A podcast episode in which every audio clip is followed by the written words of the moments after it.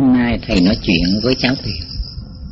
Này con, đã lâu lắm rồi thầy dự định dạy con cách tu hành từ đức hạnh giải thoát cho đến thiền định và trí tuệ vô lậu. Nhưng thầy có nhiều việc phải làm nên phải dồn hết thì giờ để dẫn dắt quý thầy tu tập thiền định và phạm hạnh. Vì trải qua một thời gian dài, đã có nhiều người theo thầy tu hành, đến nay vẫn chưa có kết quả. Vì thế, thầy không rảnh rang để hướng dẫn con được. Hôm nay, thầy Mật Hạnh và thầy Từ Minh đã nhập được an chỉ định đầu tiên. Tâm thanh tịnh giải thoát đã xuất hiện, quý thầy đã nhận rõ kết quả di diệu của đạo Phật, không phải là lời nói suông. Nên càng tinh tấn nỗ lực tu hành hơn, càng dũng mãnh tiếp tục nhập các định khác. Phải nói, kết quả của một năm sáu tháng nhập thấp, tu đúng pháp, không sai lời dạy của thầy nên đã có được hai người thành tựu sơ khởi thiền định.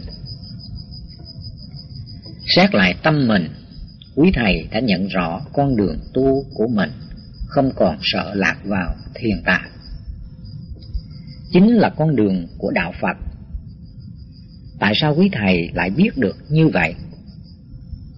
Như thầy đã nói, quý thầy xét lại tâm mình thấy rõ sự thanh tịnh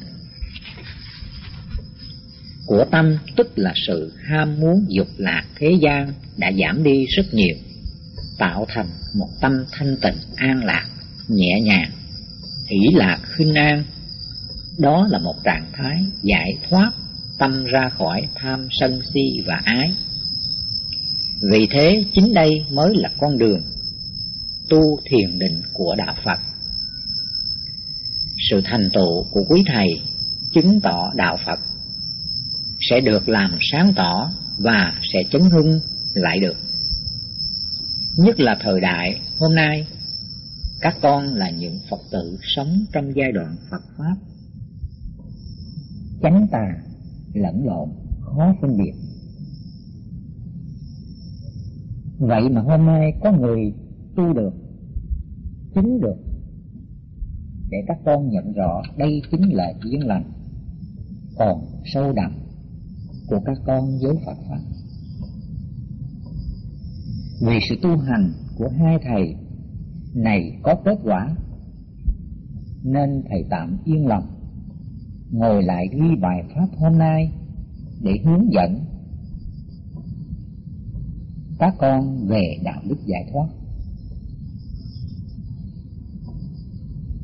Và chính con cũng phải biết bài pháp này là nền tảng cơ bản vững chắc cho con đường tu thiền định của các con về sau. Mẹ con đã nhiều lần xin thầy bài pháp về đức hạnh giải thoát để tự tu học và hướng dẫn các con. Thầy đã hứa. Nhưng mãi đến hôm nay mới được yên tâm ngồi ghi lại bài pháp này. Vậy, những gì thầy sắp sửa dạy cho con cũng như thầy đã dạy cho mặt hạnh và quý thầy trong thật Mật hạnh đã đặt trọn niềm tin ở thầy từ lúc đến với thầy mới bảy tám tuổi cho đến ngày hôm nay. Vì thế, thầy dạy đâu mật hạnh cố gắng thực hiện đến đó và thực hiện rất đúng lời dạy, không bao giờ làm sai. Do sự không là không hành sai và cố gắng năng nộ, tu tập, giờ rất nghiêm túc. Chịu khó, sống độc cư, không nói chuyện với ai. Dù là bạn bè, thân thuộc, dù là cha mẹ, anh em ruột thịt. Có ai hỏi? Có ai nói? Điều gì thì chỉ cười gật đầu mà thôi. Tất cả là giả. Thường sống thui thủi một mình trong thấp và tìm mọi cách tránh né bạn bè. Đó là thực hiện những lời dạy của thầy và rất tinh tấn, không làm sai.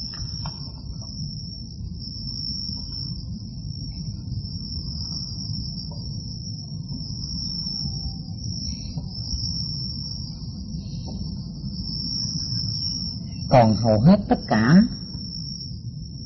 Các tu sĩ cũng như cư sĩ về tu hành với thầy đều không tu đúng lời dạy của thầy.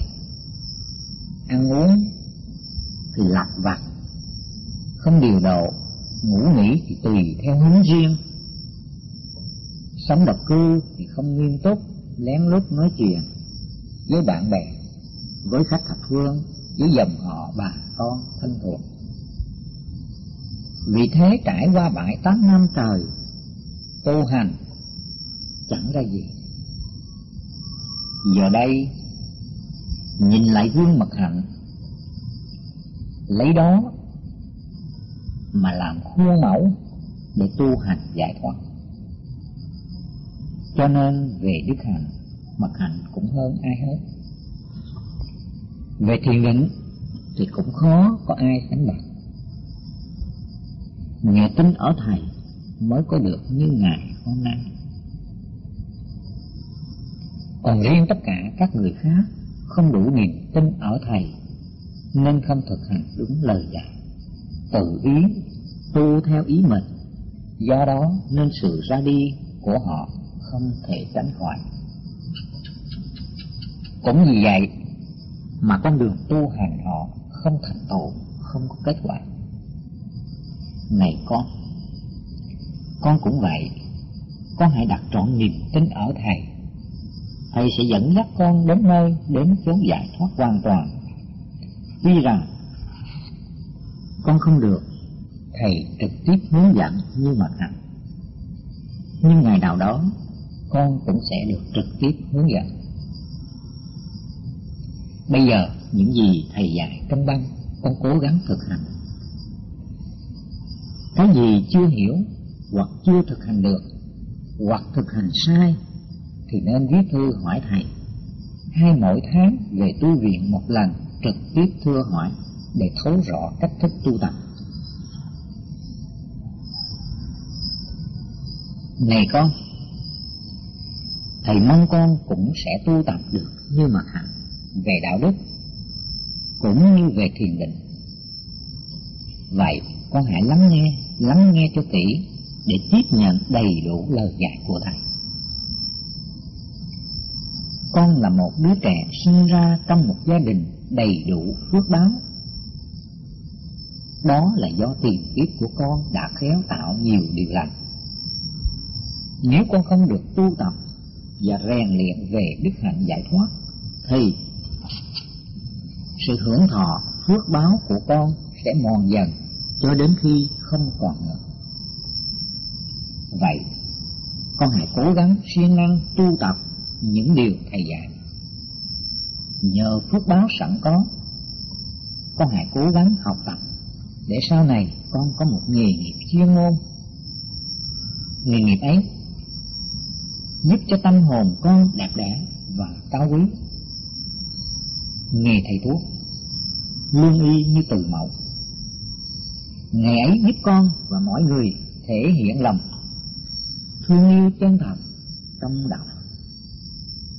Nghề nghiệp ấy, con đã chọn là để bàn tay và tâm hồn con xa dịu và băng bó vết thương đau của mọi người. Không có gì cao quý bằng một y bác sĩ có lương tâm trong nghề nghiệp. Với lòng thương yêu chân thật đối với bệnh nhân.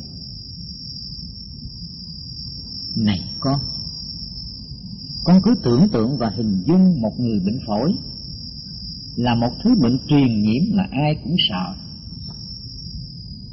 Bệnh nhân vì sợ nước lâu ngày không tắm mồ hôi của bệnh nhân rất khó chịu. Lúc bây giờ bệnh nhân đang cơn quy ngập, miệng và mũi ra máu, làm ngạt thở. Nếu không nhanh chóng và tận tâm trong nghề nghiệp, thì bệnh nhân sẽ tử vong dễ dàng. Bác sĩ Một y bác sĩ tuổi trẻ khoảng 40 tuổi trở lại ở bệnh viện Lao, Tây Ninh. Lúc bây giờ không còn kịp sử dụng dụng cụ y khoa, bác sĩ ôm ngay bệnh nhân như ôm một người thân của mình sắp từ trần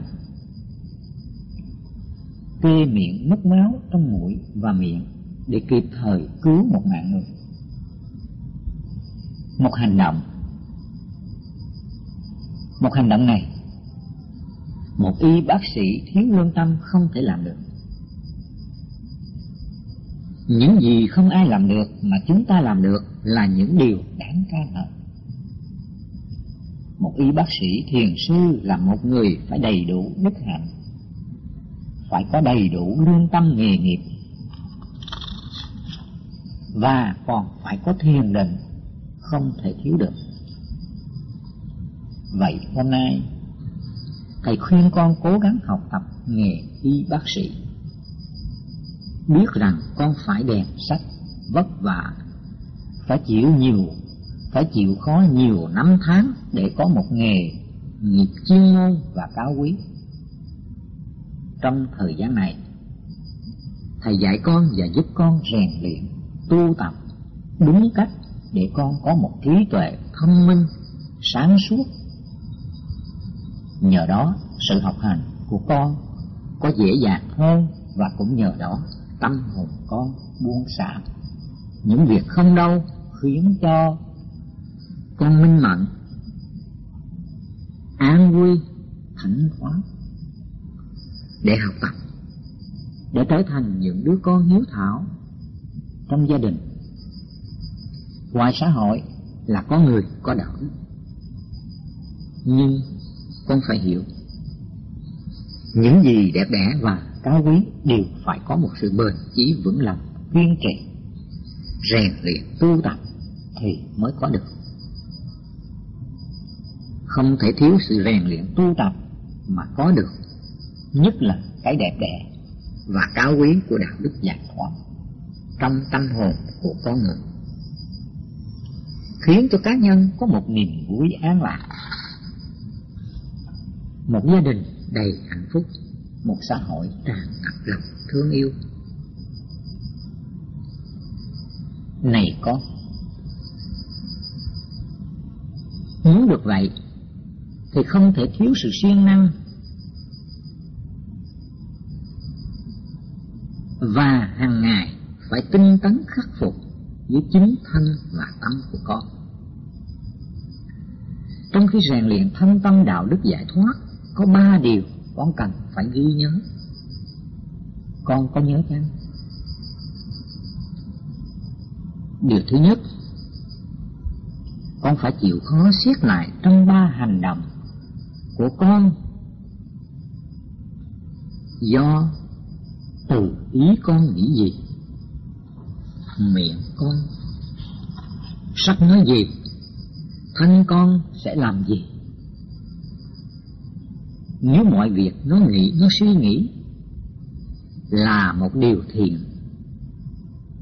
Tức là ý con nghĩ điều đó khiến cho mọi người được an vui. Quanh con và chính con cũng được an vui.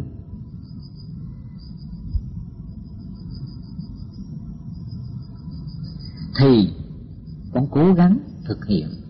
Sao bằng lời nói, bằng hành động của từ thân con, miệng con, để tạo sự an vui cho con, cho mọi người.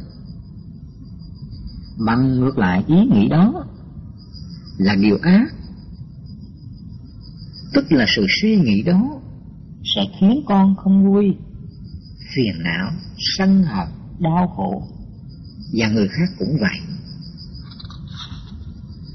thì con nên chấm dứt ngay trong ý đó. Đừng để phát ra lời nói hay hành động của thân, khiến cho cả bầu trời đầy u ám và đau khổ. Vì lẽ đó, con phải để ý từng giây, từng phút để khắc phục chính trong con, chính con. Trong những lỗi lầm, dù là những lỗi rất nhỏ con nên suy tư ở trong cái thế gian của loài người. Không có một bậc thánh nào mà không có lỗi. Có lỗi mà biết khắc phục.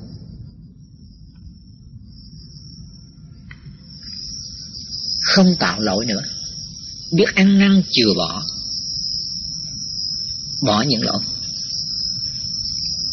Đó là những bậc thánh còn ngược lại, thì phàm phu có lỗi, thì luôn luôn lúc nào cũng che giấu lỗi mình bằng cách lý luận che đậy gạt mình, gạt người. Và họ lầm tưởng rằng mình không bao giờ có lỗi, chỉ lỗi ở người khác mà thôi. Bởi vậy, điều thứ nhất này con phải cẩn thận cảnh giác luôn luôn, lúc nào cũng phải sửa mình và cố gắng ăn năn chừa bỏ những gì con đã làm rồi.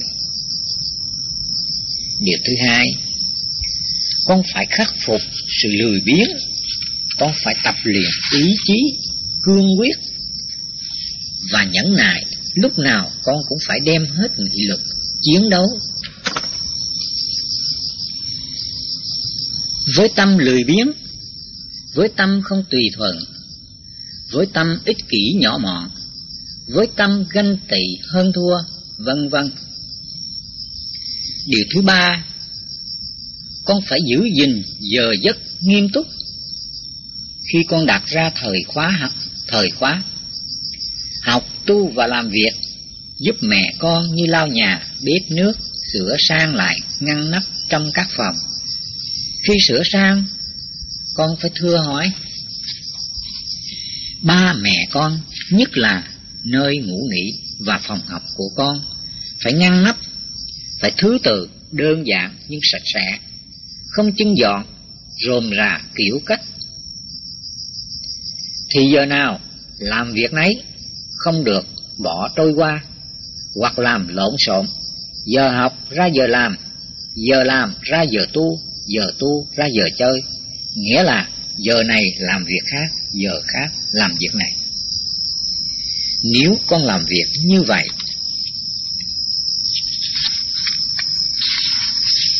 sau này sẽ khiến con trở thành người thiếu ngăn nắp. Cuộc sống của con trở thành bề bộn, lộn xộn và bừa bãi. Về các môn học, những môn học nào con thấy yếu và thua chúng bạn, con nên xin ba mẹ con cho con học thêm môn đó. Đừng nên nhờ vả vào bạn bè, vì lòng tự trọng của con con phải hiểu bạn bè.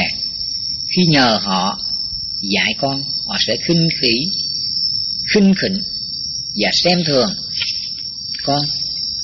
Thà con dạy họ học hơn là để họ dạy con trong sự học phải có sự ganh đua do vì thế mà lời nói hay hành động họ sẽ làm cho tâm con bất an.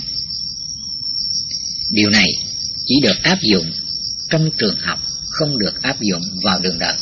Vì sao? Ngoài đời, trong mọi công việc làm ăn của mọi người đều có những kinh nghiệm riêng tư trên thương trường, trên ngành nghề vì thế, con phải hạ mình để học để học bàn học những điều hay, tránh những điều dở để thành công trong sự nghiệp. Còn trong học đường thì khác. Họ không bao giờ dạy con qua sự hiểu biết chân thật để họ hơn con. Giỏi hơn con vậy con nên xin ba mẹ con bỏ tiền mời giáo sư chuyên môn đến dạy và hướng dẫn bài làm bài học cho con. Vì họ nhận tiền công họ phải tận tâm dạy con hết lòng. Có như vậy việc học của con sẽ không thua bạn bè và mỗi kỳ thi sẽ kết quả tốt đẹp, đứng hạng nhất. Thầy chúc con thành công trong việc học. Trước tiên là làm vui lòng ba mẹ con, sau làm rỡ ràng tông môn và nở mặt cha mẹ với mọi người. Đó cũng là một việc làm hiếu hạnh của con đối với ba mẹ con và làm gương cho em con. Bây giờ thầy dạy con về đạo đức giải thoát. Đạo đức chia làm ba loại. Một, đạo đức luân lý của các tôn giáo như Khổng giáo, Thiên Chúa giáo và các tôn giáo khác, vân vân. Hai, đạo đức luân lý của con người tự sẵn có của mọi con người. Ba, đạo đức giải thoát còn gọi là đạo đức nhân quả của đạo Phật. Những đạo đức luân lý ở trên ít nhiều mọi người đều có hiểu biết và chịu ảnh hưởng sâu đậm, nhưng nó không thiết thực giải thoát tâm hồn con người ra khỏi sự đau khổ, mà còn khiến cho con người vằn vặt đau khổ bởi những đạo đức này. Nó còn trói buộc khiến cho con người không thoát ra sự tự do của con người sự giải thoát của con người. Nên thầy không dạy mà chỉ dạy con ở đạo đức giải thoát theo tinh thần giải thoát của đạo phật. Vậy đạo đức giải thoát là gì? Đạo đức giải thoát là những tiêu chuẩn, nguyên tắc được mọi người thừa nhận có ích lợi cho mình, cho người. Nghĩa là giải thoát những sự buồn phiền, đau khổ, sân hận, thù oán. Tỷ hiềm, ganh ghét trong tâm của mình và của mọi người khác, khiến cho mình và mọi người được an vui, hạnh phúc. Hay nói một cách khác, là quy định hành vi quan hệ con người đối với nhau và đối với xã hội được an vui, hạnh phúc của đôi bên. Nhưng trước khi học về đạo đức giải thoát, thì con phải tập luyện sức tỉnh giác. Nhờ có đủ sức tỉnh giác thì con mới sáng suốt. Mới thấy đúng mọi sự việc và mọi hoàn cảnh. Nhờ đó, con mới đủ sức tức khắc khắc phục. Con trong chánh niệm để chuyển hóa sự việc và hoàn cảnh đem đến sự an vui, sự an ổn và yên vui, hạnh phúc. Những sự chuyển hóa này gọi là hành vi đạo đức giải thoát.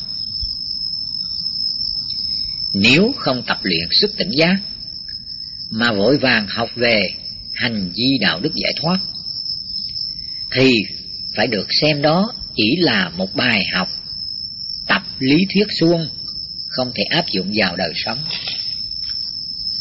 hàng ngày của con được cho nên, cái học tu này chẳng đem gì ích lợi cho con và cho mọi người. Này con con phải chú ý chỗ này. Nó rất quan trọng cho đời tu hành về đạo đức giải thoát và thiền định của con sau này vậy, ngay bây giờ con phải tập luyện sức tỉnh giác trước khi được nghe thầy dạy về đạo đức giải thoát. Bắt đầu một ngày, một đêm, con có thể chia làm bốn thời tu tập.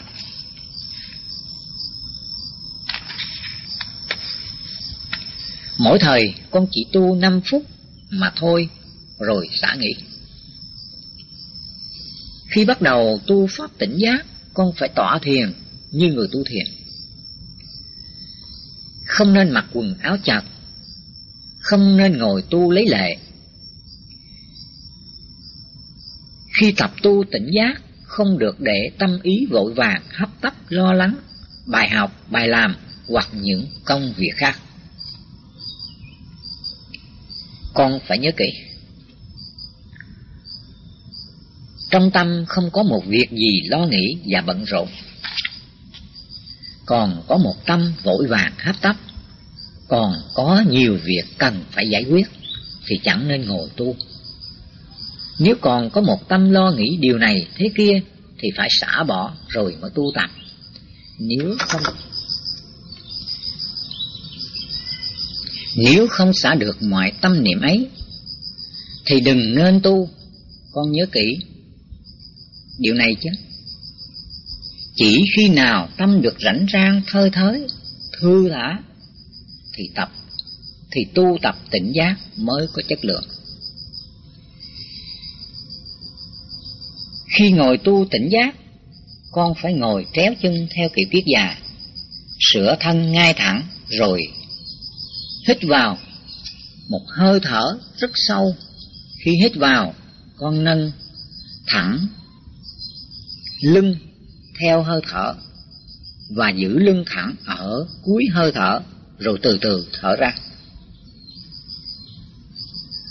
Bây giờ con hít vô nhẹ nhàng nhưng mạnh hơn hơi thở bình thường. Rồi thở ra nhanh và mạnh hơn hơi thở hít vô. Hơi thở ra phải gần, mạnh một chút để sức tập trung của con đối với hơi thở kế dễ dàng và lấy trớn. Khi hơi thở ra được phân nửa, bắt đầu con đếm một và số một được trải dài trên hơi thở cho đến khi hơi thở ra. Hết. Con phải nhớ rõ số một cả hình dáng số một nữa.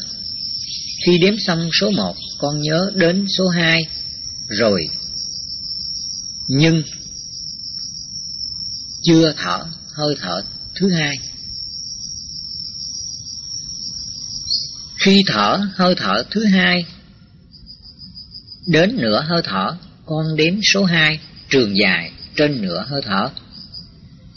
Và thấy bóng dáng số hai rõ ràng. Khi đếm hơi thở thứ hai xong, con nhớ ba khi nửa hơi thở ra thứ ba, con đếm số ba và chú ý số ba đang trường dài trên hơi thở thứ ba. Con thấy rõ cả bóng dáng số ba. Đếm xong số ba, con nhớ số bốn. Nửa hơi thở ra thứ tư, con đếm số bốn, số 4 được trường dài trên hơi thở ra và hình dáng số 4 rõ ràng. Khi đếm xong số 4, con lại nhớ số 5. Khi nửa hơi thở thứ 5 khi nửa hơi thở ra thứ 5 con đếm số 5 trải dài trên hơi thở ra và thấy bóng dáng số 5 rõ ràng. Đến đây con đứng dậy đi kinh hành một vòng trong phòng.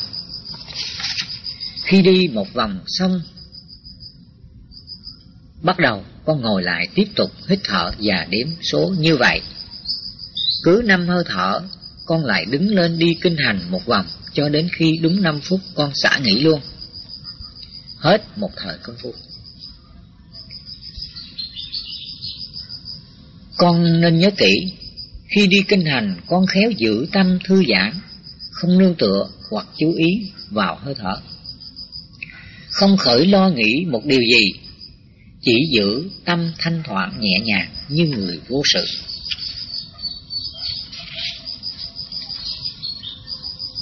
Khi có một niềm vọng tưởng khởi lên, ngay lúc đó con vội vàng buông xuống, đừng nên tương tục nó, đừng nên theo nó. Sự tu tập này con phải tập luyện liên tục, không nên bỏ qua một ngày, một tháng dù một phút. Theo thời khóa biểu cứ tu tập đều đặn. Có như vậy sức cảnh giác của con mới hiện lộ. Nó giúp con học hành sáng suốt không thua ai, nó giúp con đời sống được an vui trong suốt cuộc đời. Không có điều chi làm con buồn khổ. Không có việc gì làm con chứa ngại trong tâm. Mọi sự việc đến với con như nước đổ lá sen. Tâm hồn con nhẹ nhàng, thanh thoát, bảo dung. Này con, con hãy vâng lời Thầy, cố gắng tu tập để được một sức tỉnh giác đáng kể, và nhờ đó mọi sự việc.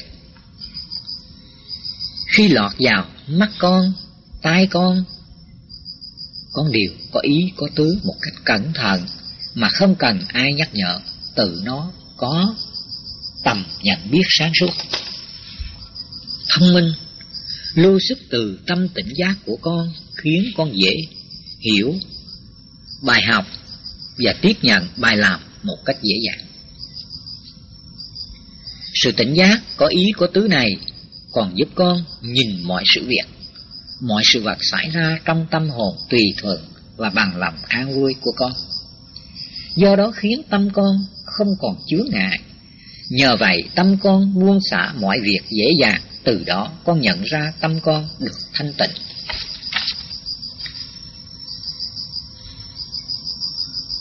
Không còn tham sân si và ái nữa. Cả thế gian này là một sự bình, là một sự an lành, bình yên, vĩ đại trong lòng con. Nếu con kiên trì bền lòng, siêng năng tu tập pháp môn này, rồi con sẽ thấy kết quả mang đến của nó thật là vĩ đại, không thể ngờ được. Mặc hạnh đã nhận thấy điều này. Trong sự học của con hay việc làm của tâm con con không còn ganh tị hơn thua với ai hết. Nhưng con học giỏi làm bài hay, không bạn bè nào sánh kịp và làm tốt cả mọi việc chẳng còn thua kém ai. Này con, con phải hiểu do đâu mà có được như vậy, do sự tỉnh giác giúp con có ý, có tứ dù một việc nhỏ nhặt nào con cũng không bỏ qua. Những lời dạy trên đây con nên nhớ kỹ để thực hành nghiêm túc, đừng xem thường nó. Nó sẽ giúp con tiến tới một đời sống hằng tỉnh giác trong chánh niệm, hai chánh kiến và con sẽ đầy đủ sức chánh tư duy trong suốt cuộc đời của con. Một lần nữa, thầy xin nhắc lại, con hãy cố gắng và cố gắng hơn nhiều. Bền lòng, trì trí thực hiện những lời dạy này, vì chính nó sẽ giải thoát cho con ra khỏi tâm hồn đau khổ của chính con. Giới pháp môn này, con hãy xem nó quý báu hơn vàng bạc châu báu trên thế gian này. Nó là một pháp môn vô giá khi con thực hành đúng, nó sẽ mang đến kết quả vô giá ấy. Thay vì thầy phải đợi một thời gian sau này con tu tập pháp môn tỉnh giác này có kết quả. Tỉnh giác. Một cách rõ ràng thì thầy mới tiếp tục dạy con đạo đức giải thoát, tức là dạy con đạo đức nhân quả. Nhưng thời gian tới đây, thầy bạn nhập các định sâu hơn để dẫn dắt quý thầy nhập định. Nên không có thời gian sẵn ra nữa vì thế hôm nay thầy giảng dạy cho con sự tu tập đức hạnh giải thoát nhưng con phải hiểu khi nào có tỉnh giác con mới áp dụng đạo đức giải thoát mới được này con con phải để ý về đạo đức giải thoát Đạo đức giải thoát tức là hành vi thân khẩu ý của con.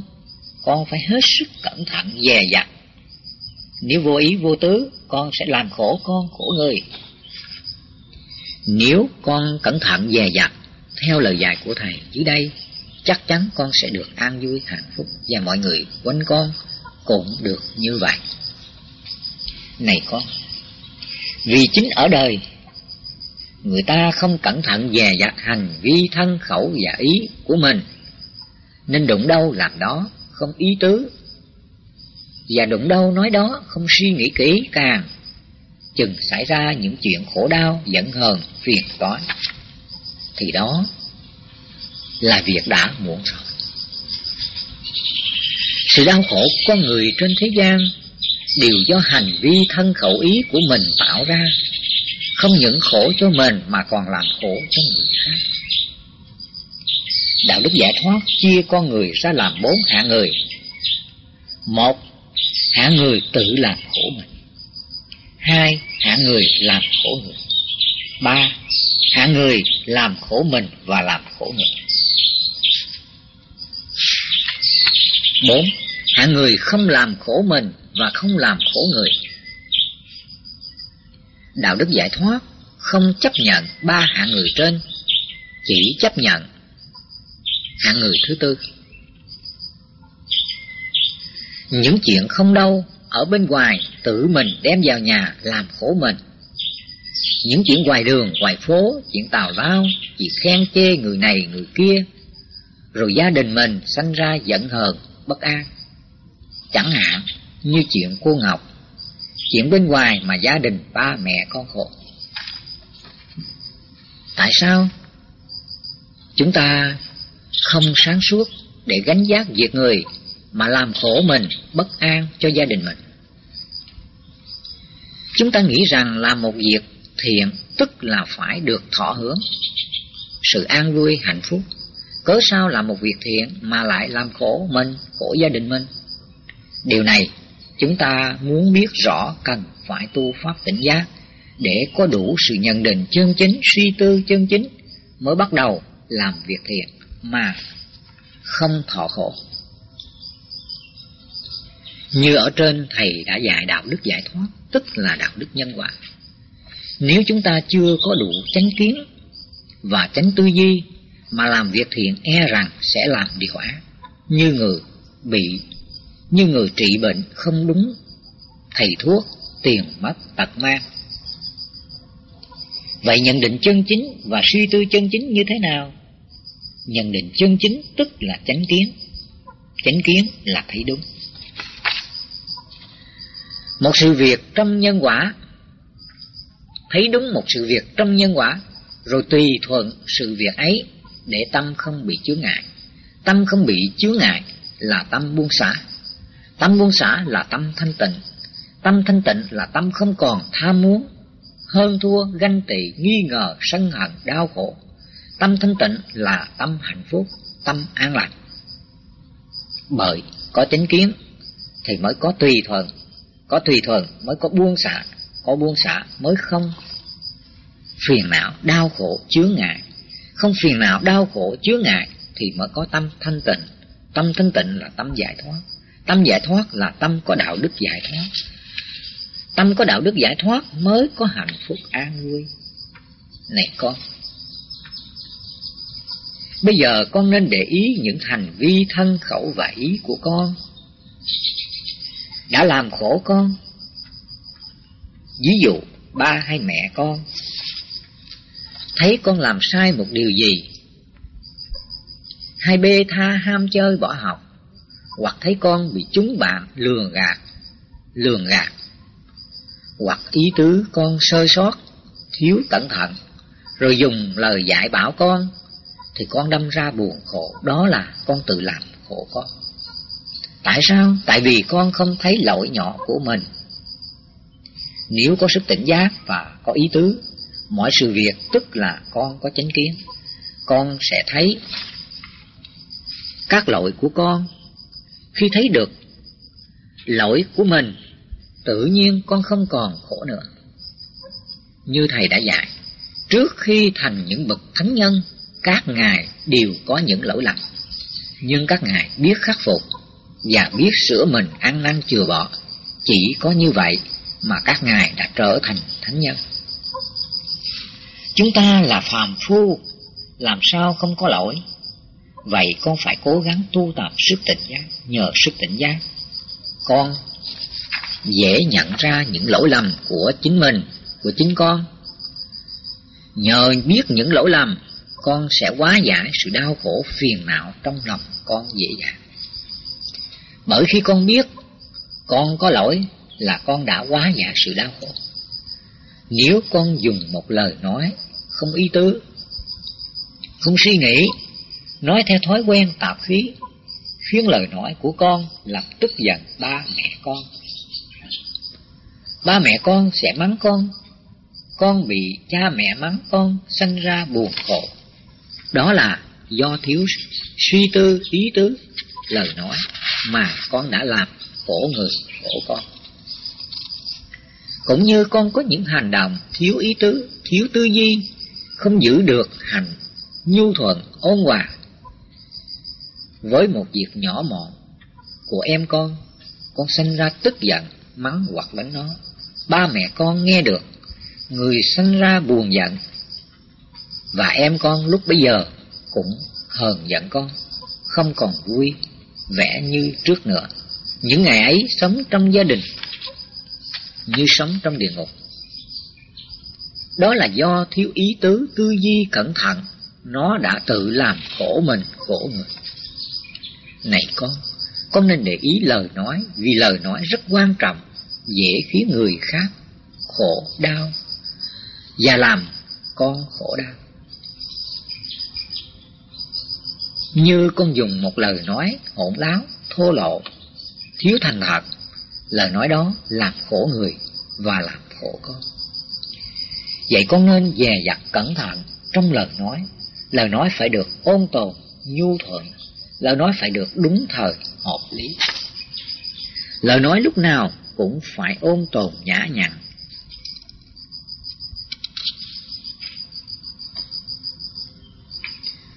Con hãy nghe lại đoạn băng thầy dạy về đạo đức của một vị thiền sư trong bài thực hiện thiền hơi thở của thầy. Bởi lời nói rất quan trọng, nói ra lấy lại không được, dễ khiến con buồn người khác khổ. Ít nói là tốt nhất do lời nói của mình tự làm khổ mình khổ người con nên cẩn thận và cẩn thận hơn trong lời nói. Khi sanh tâm hơn thua, thấy ai làm bằng mình hoặc hơn mình, rồi sanh tâm buồn khổ, đó là con tự làm khổ con. Thấy ai học hơn mình, hoặc làm hơn mình, hoặc đẹp hơn mình, hoặc giàu sang hơn mình, rồi sanh tâm kinh tị, đó là con tự làm khổ con. Thấy ai thua mình, kém hơn mình, thì sanh tâm khinh khi. Chê rè đó là con tự làm khổ con. Thấy ai làm được việc mình làm, rồi sanh tâm buồn khổ, đó là con cũng tự làm khổ con. Thích làm đẹp, mà sợ người khác chê mình không giảm dị, đó cũng là tự con làm khổ con này con mọi người ai cũng thích làm đẹp nhưng cái đẹp giản dị vẫn hơn. Sắc đẹp không thể hơn tâm hồn đẹp. Người đúng đắn bao giờ cũng tôn trọng cái đẹp của tâm hồn.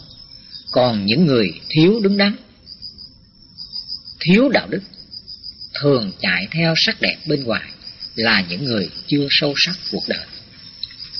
Là những người nông nổi, làm khổ mình, khổ người.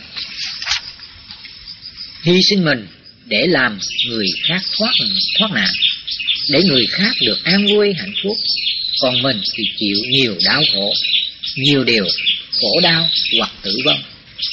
Đạo đức thế gian thì ca ngợi những người này, nhưng đạo đức giải thoát thì cho kẻ ấy là ngu si, thiếu chánh kiến, tự làm khổ mình. Này con, tất cả những sự việc và hoàn cảnh xảy ra trong gia đình cũng như ngoài xã hội đều có thể mang đến cho con những u sầu, sân hận, đau khổ và phiền lụy đều chính tự con làm khổ con. Nhưng người đời đều đổ tại hoàn cảnh, tại người khác, sự thật con phải hiểu rõ tại tâm con. Này con, các pháp thế gian là pháp động, không thể bắt nó nằm yên được mà phải bắt tâm con nằm yên thì mọi việc sẽ yên ổn bình an nhờ đó con mới không làm khổ con Này con, tỉnh giác là một sự việc sáng suốt quan trọng cho cuộc sống của con người. Chính nhờ sức tỉnh giác, chúng ta mới có sự nhận định chân chính. Có sự nhận định chân chính thì không bao giờ tự làm khổ mình. Chẳng hạn, có người chửi mình là chó, là trâu. Mình nhận định chân chính rồi suy nghĩ chân chính. Một con người như mình không thể là chó, là trâu được. Chỉ vì họ buồn khổ, đau khổ. Đối với mình, cho nên quá u mê, tối tâm, mờ mịt, tưởng chửi người khác, chó trâu là sẽ trở thành chó trâu. Là chửi như vậy là hạ nhục họ và làm nhục họ, làm xấu hổ họ.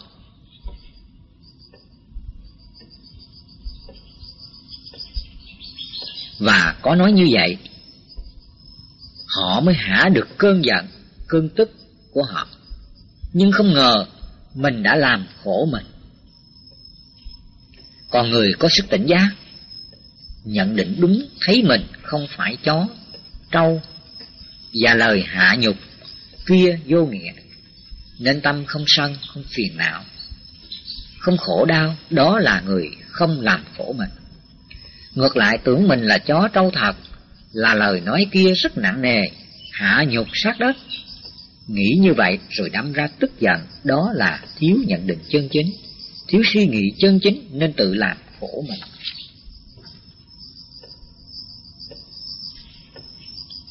Bởi vậy, trong cuộc sống hàng ngày, biết bao nhiêu điều xảy ra mà chính mình đã làm khổ mình. Vậy con nên tập sức tỉnh giác để luôn luôn lúc nào con cũng thấy đúng, suy nghĩ đúng.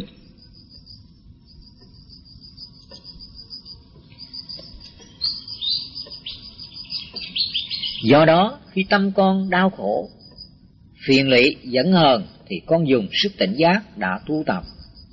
Được rồi, tự suy xét và tự hỏi.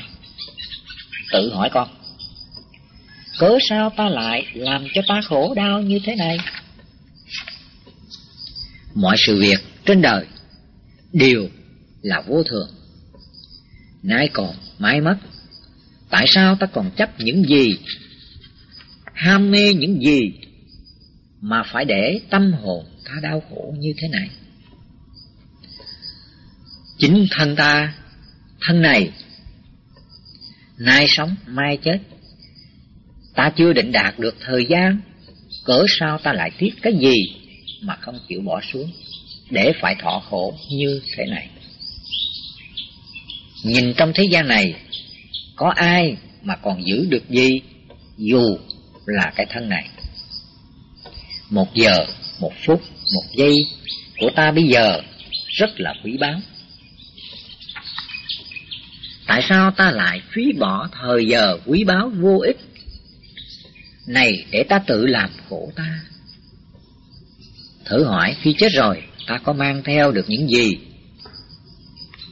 Gọi là đẹp đẽ Tốt xấu Gọi là danh giá cao quý Giàu sang tột đỉnh Trên cuộc đời này Hay chỉ còn một đống xương thịt Hôi thối Ngoài đồng má Này con Tất cả các pháp trên đời tức là mọi sự việc, mọi sự vật, ngay cả thân và tâm của con đều là vô thường. Đã là vô thường thì có một vật gì, việc gì mà hằng còn. Cho nên vừa sanh rồi lại diệt, diệt đó. Đã biết các pháp là sanh diệt, không thường còn, cớ sao ta lại vì sự việc gì, vì vật gì, hoặc của cải tài sản, vật chất, hoặc tài ba lỗi lạc, hoặc vì sắc đẹp như Tây Thi bao tự, hoặc giàu sang phú quý như Thạch Sùng, mà để làm ta sầu khổ.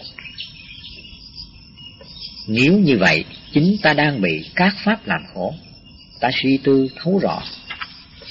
Các pháp là vô thường, là sân diệt. Nên dù cho một việc xảy ra tài trời động đất ta cũng buông xuống được, bỏ xuống được, để tâm hồn ta được an vui, thanh thoảng. Một giây, một phút để tâm hồn thanh thoảng giá đáng hơn ngàn vàng. Nhưng người đời nào ai biết. Này con, con hãy tự xét mỗi sự việc xảy ra trong tâm hồn con, khiến con phiền não đau khổ. Con đừng quán trời trách người, mà chính từ con phải trách con. Vì con không sáng suốt, nên con phải thọ lấy những sự khổ đau, đó là con tự làm khổ con. Một sự việc không đâu, một vật chẳng ra gì, một lời nói vô ý cũng có thể khiến tâm con bất an, gia đình mất vui. Nếu con không biết buông xuống, người đời chỉ vì quá cố chấp. Mọi sự việc dù lớn hay dù nhỏ nên phải chịu khổ.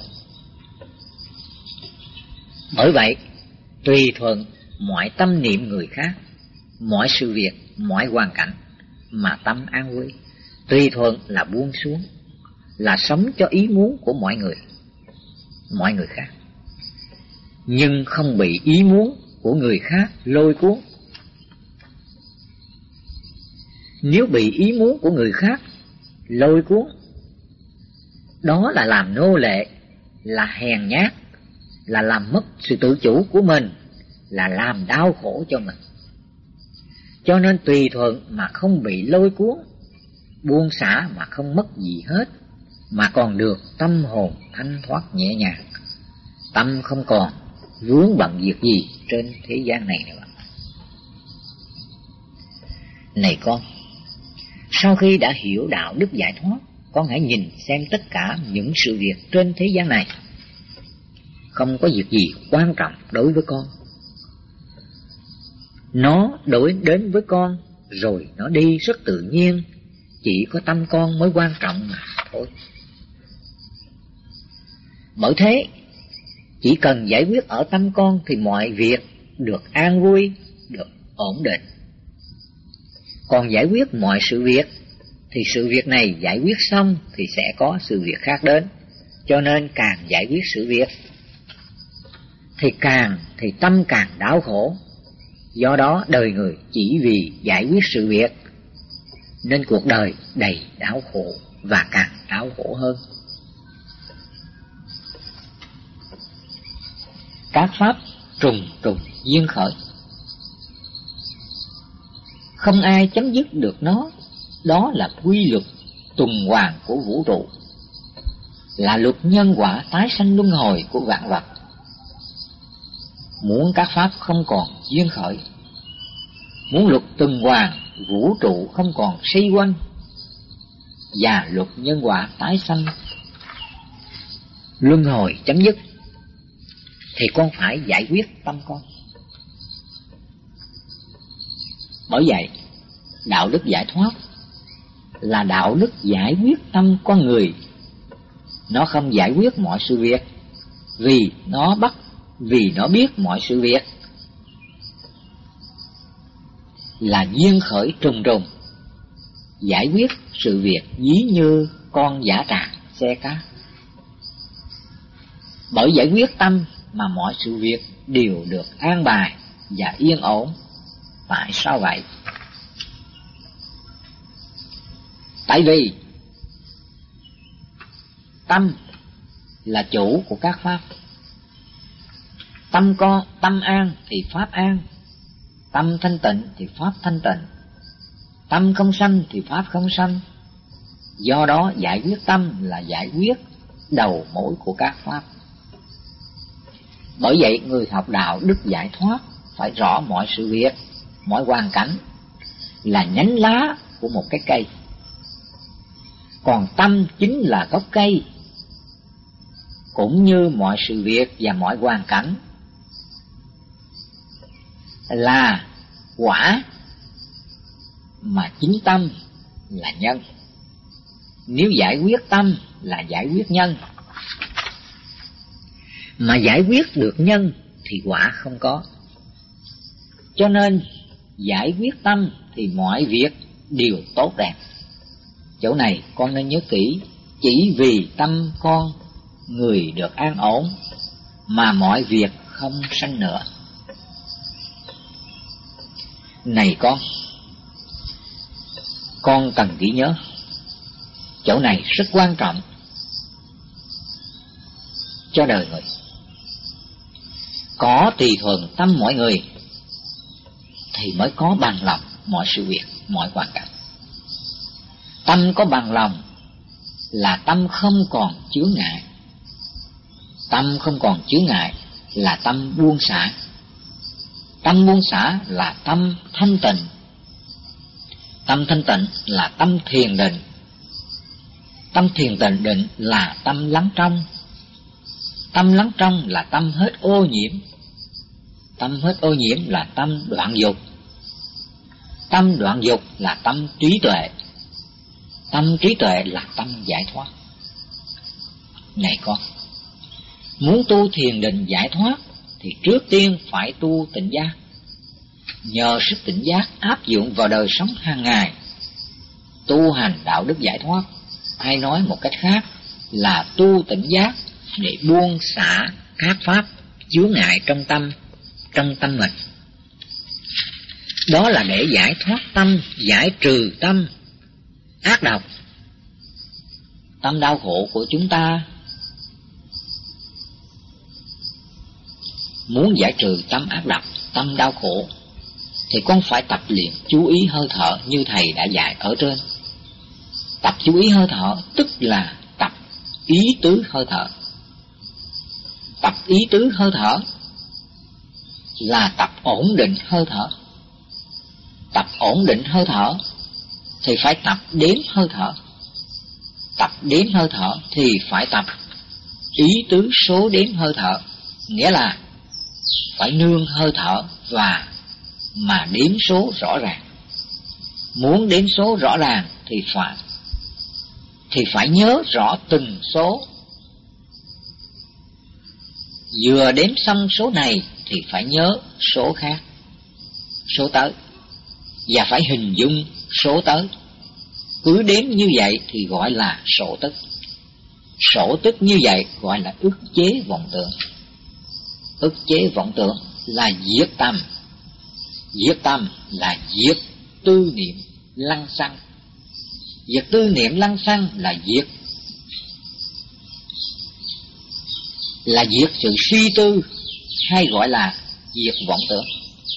Diệt vọng tưởng tức là chúng ta sống thực tại trong ý thức an lạc thanh tịnh của tâm lúc bây giờ tâm không bị tưởng thức, đánh lừa gạt. Chúng ta nữa. Đời người khổ chỉ vì sống bằng tưởng nhiều. Tưởng nhiều thì tham sân si nhiều. Tham sân si nhiều thì nghi mạng nhiều. Nghi mạng nhiều thì đau khổ nhiều. Người tu tỉnh giác là người sống trở lại với ý thức của mình và gạt bỏ tưởng thức qua một bên. Này con, nếu con tu tập tỉnh giác bằng cách đếm hơi thở, tập ý tứ hơi thở rõ ràng, thì con sẽ có đầy đủ trí thông minh. Tại sao? Tại vì con có một sức tập trung chú ý rất mạnh vào một đối tượng trong một thời gian khá dài. Tâm không tâm con không bị lãng sao hoặc chạy theo các đối tượng khác. Do sự tập trung không sao lãng, con mới phát xuất một tí thông minh. Nhờ đó, con hiểu bài, học bài và làm bài một cách chu đáo tường tận. Vì thế, con thuộc bài và làm bài tốt như vậy gọi là trí thông minh. Bởi tu tỉnh giác có lợi ích cho con rất lớn trong việc học, trong việc học hành và giải thoát tâm hồn con trong mọi trường hợp và mọi sự việc. Do thế, con học hành giỏi, buông xả tâm chứa ngại tốt, giải thoát tốt.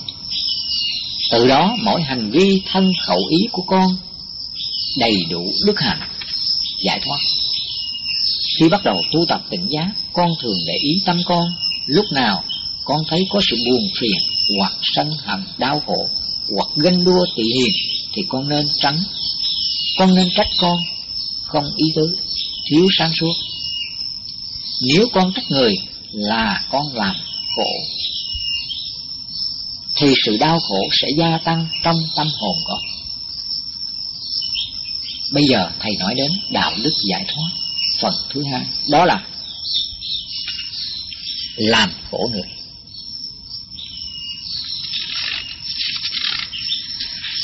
Trong cuộc đời này phần đông vì lòng ích kỷ cá nhân của mình nên thường làm người khác khổ. Làm người khác khổ là một điều ác, ví như trộm cướp lấy của cải người khác để cho gia đình mình và mình được đầy đủ sung túc. Người mất của thường đau khổ, có khi tự tử quyên sinh, đó là làm khổ người. Giết mạng người cướp của hoặc vì thù oán mà giết nhau để lại cho bao nhiêu người còn sống.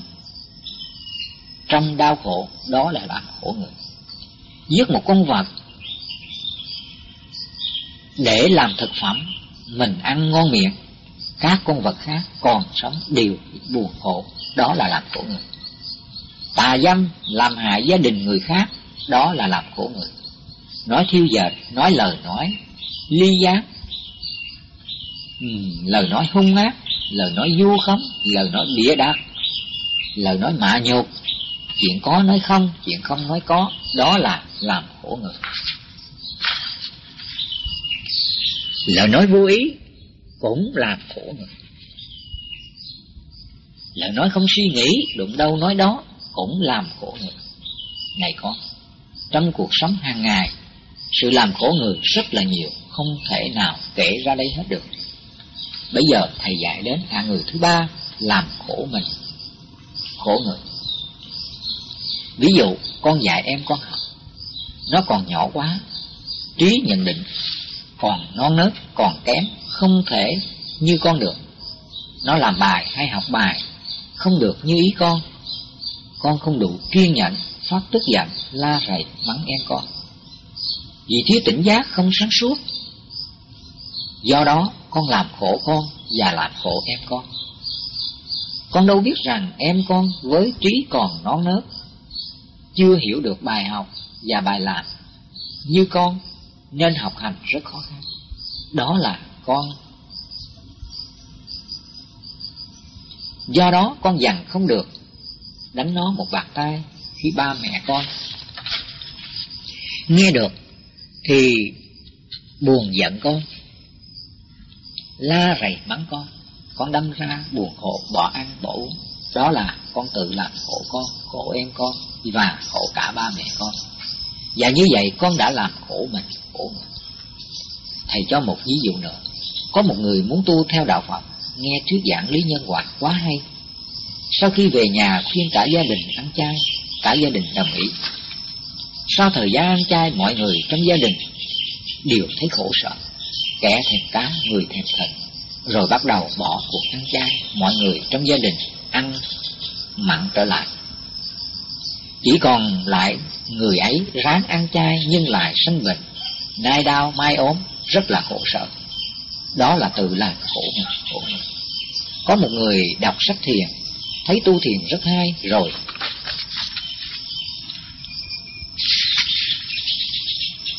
rồi theo sách tu hành và đi tham cứu các vị thiền sư, nhưng không đủ điều kiện để thực hiện một cách rốt ráo. Chỉ sống trong gia đình, ngài ừ, chỉ sống trong gia đình. Nhưng ngày nào cũng tu tập thiền định, sau năm năm, mười năm tu chẳng ra gì, nhưng chỉ được một số ngôn ngữ nói thiền, nói đạo. Tu thì chẳng chẳng tới đâu lại muốn làm thầy thiên hạ nên đem pháp môn này chỉ dạy cho người khác.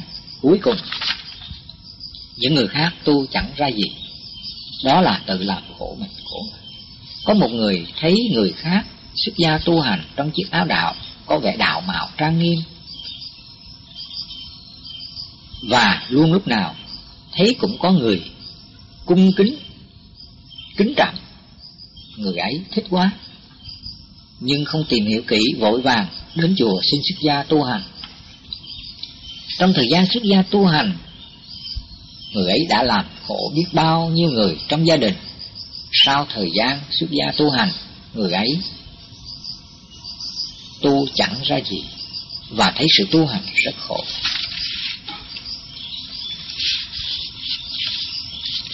Nên đâm ra bất mãn Đời chẳng ra đời Đạo chẳng ra đạo Đó là tự mình làm Khổ. Còn biết bao nhiêu việc trong thế gian này Làm khổ mình, khổ người? Làm sao thầy kể ra đây hết? Bây giờ thầy dạy. Đến hạ người thứ tư, Không làm khổ mình, Không làm khổ người. Hạng người này là hạng người mà đạo đức giải thoát chấp nhận. Như mua chim cá phóng sanh là không làm khổ mình, khổ người.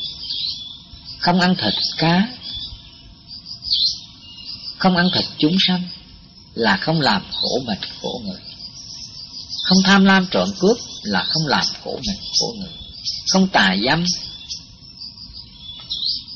là không làm khổ mình khổ người không nói vọng ngữ, nói hai chiều, nói lời nói thiếu dạt. Là không làm khổ mình, khổ người. Tất cả, nói chung là tất cả những giới luật của Đạo Phật dạy là không làm khổ mình, khổ người. Bố thí giúp người là không làm khổ mình, khổ người.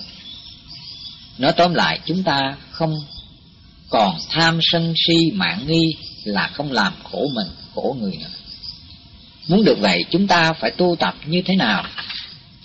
Trước chúng ta phải sống đời sống ly dục. Sau chúng ta dùng cách ức chế tâm để đoạn dục thì chúng ta sẽ không còn làm khổ mình, khổ người nữa. Đó là con đường duy nhất giải thoát nhân quả của đạo Phật. Con đường đạo Phật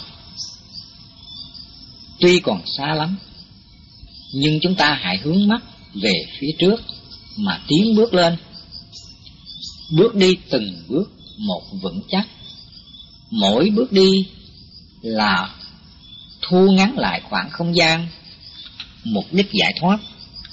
Ngày càng gần hơn chúng ta cố gắng và cố gắng hơn ngày thành công sẽ đến với chúng ta không còn xa nữa. Để kết thúc buổi nói chuyện hôm nay, tất cả những gì Thầy đã dạy ở trên, con sắp sửa thực hành. Nên đặt trọn niềm tin ở Thầy, kết quả sẽ mang đến lợi ích to lớn cho đời con, rất cụ thể và thiết thực. Thầy chỉ mong sao con tu, con tin Thầy, cũng như mặt hành đã tin Thầy, thế cũng đủ lắm cho Thầy. Vì, chỉ vì, lâu nay Thầy đi tìm người tin mình để dạy lại những kinh nghiệm, nhưng khó tìm ra người ấy. Trong suốt, suốt thời gian bảy tám năm trời, tìm người thầy chỉ có một mặt hạnh mà thôi. Còn chẳng mấy mấy ai tin thầy trọn vẹn, chỉ vì họ nhìn thầy qua chiếc áo phàm phu. Họ chỉ tin là tin ở kinh sách và tin ở những luận thuyết của các nhà học giả thiếu kinh nghiệm.